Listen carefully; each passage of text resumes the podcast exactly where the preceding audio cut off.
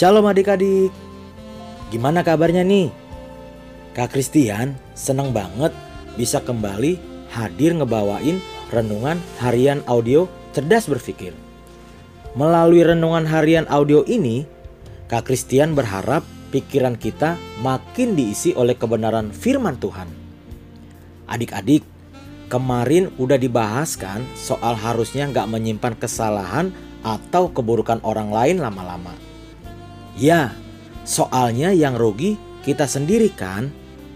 Dengan menyimpan kesalahan dan keburukan orang lain, kita bisa menyimpan sakit hati, kecewa, kemarahan, dan hal-hal negatif lainnya dengan orang itu. Padahal siapa tahu orang itu sudah berubah. Tapi kita masih simpan keburukannya bahkan bertahun-tahun lamanya. Ditambah lagi nih ya, orang yang sakit hati dan kecewa itu kayaknya bakalan sulit untuk membangun hubungan pribadi dengan Tuhan. Doa jadi malas, dengerin firman Tuhan jadi kurang fokus, dan lain sebagainya. Rugi banget kan? Adik-adik, sebenarnya mengetahui keburukan dan kesalahan orang lain, entah kita yang ngalamin sendiri atau tahu dari orang lain itu, ada sedikit manfaatnya loh.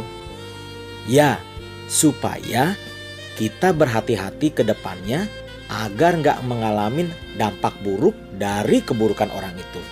Itu aja sih positifnya, nggak lebih.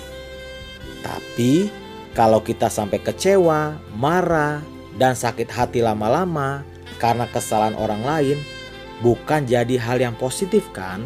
Yang ada malah hal negatif yang Kak Christian sebutkan tadi. Nih, kakak kasih contoh ya. Misalnya, kalian dengar kakak pembina kalian di gereja berkata kasar, entah di media sosial atau secara langsung. Pasti itu bikin kalian sedikit atau banyak kecewa sama dia kan? Wajar aja sih, dia kan kakak pembina. Harusnya kasih teladan dong. Nah, sikap kalian yang seperti ini harusnya begini. Kecewa sih wajar, dan kalau kita kecewa karena dia berkata kasar, kitanya jangan berkata kasar. Supaya orang lain, bahkan Tuhan, tidak menjadi kecewa. Lagi pula, siapa sih orang yang nggak pernah berbuat salah? Siapa tahu aja dia kilaf. Kalau kalian berani atau adik-adik berani, ingatkan dia secara baik-baik. Dan jangan lupa, doakan dia Gitu sih sikap yang tepat. Tapi kalau kalian atau adik-adik kecewa berlarut-larut sampai-sampai nggak mau dengerin orang tersebut atau orang yang ada kaitannya dengan dia mengajarkan sesuatu, menurut kakak sih itu sikap yang nggak tepat sama sekali.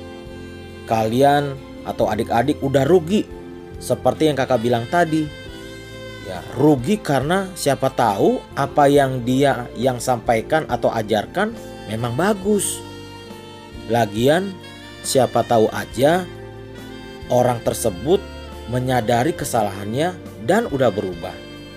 Saran Kak Christian sih jangan mengorbankan kerohanian kalian atau adik-adik dengan kecewa terlalu lama. Efesus 4 ayat 26 berkata demikian, "Apabila kamu menjadi marah, janganlah kamu berbuat dosa. Janganlah matahari terbenam sebelum padam amarahmu." Maksudnya begini adik-adik, kalau marah atau kesal, jangan disimpan lama-lama. Itu akan memicu munculnya berbagai dosa seperti kebencian yang sama dengan membunuh, sakit hati, gak mau mengampuni, dan yang lain sebagainya. Adik-adik, kecewa karena orang lain berbuat salah, wajar kok. Perasaan kecewa kalau kita kelola dengan baik bisa membuat kita menjadi waspada dan tidak mau seperti orang tersebut. Tapi kalau perasaan kecewa disimpan terus, lama-lama bisa menjadi berbahaya. Nah, saran Kak Christian sih, kalau kita kecewa, marah, sakit hati, kesal, dan lain sebagainya karena kesalahan atau keburukan orang lain, lebih baik kita bawa semuanya perasaan itu kepada Tuhan di dalam doa. Kita berdoa seperti ini. Tuhan, aku tuh kecewa banget sama si A. Dan seterusnya. Tetapi jangan lupa doakan orang tersebut supaya dia menjadi lebih baik. Jadi, keburukan dan kesalahan orang lain jangan disimpan lama-lama ya adik-adik. Yuk kita berdoa. Tuhan Yesus, ampuni kami kalau kami menyimpan kesalahan dan keburukan orang lain di dalam hati kami sehingga kami menjadi kecewa, menjadi kepahitan. Tuhan Yesus ampuni kami, basuh hati kami dengan darahmu supaya hati kami menjadi hati yang bersih, hati yang penuh dengan kasih dan penuh dengan kelemah lembutan. Terima kasih Tuhan, Engkau sudah mengubah hatiku menjadi baru, tidak menyimpan kesalahan dan keburukan orang lain. Di dalam nama Tuhan Yesus Kristus, kami sudah berdoa. Amin. Oke adik-adik, tetap sehat, tetap semangat, dan tetap jadi berkat. Tuhan Yesus memberkati. Dadah.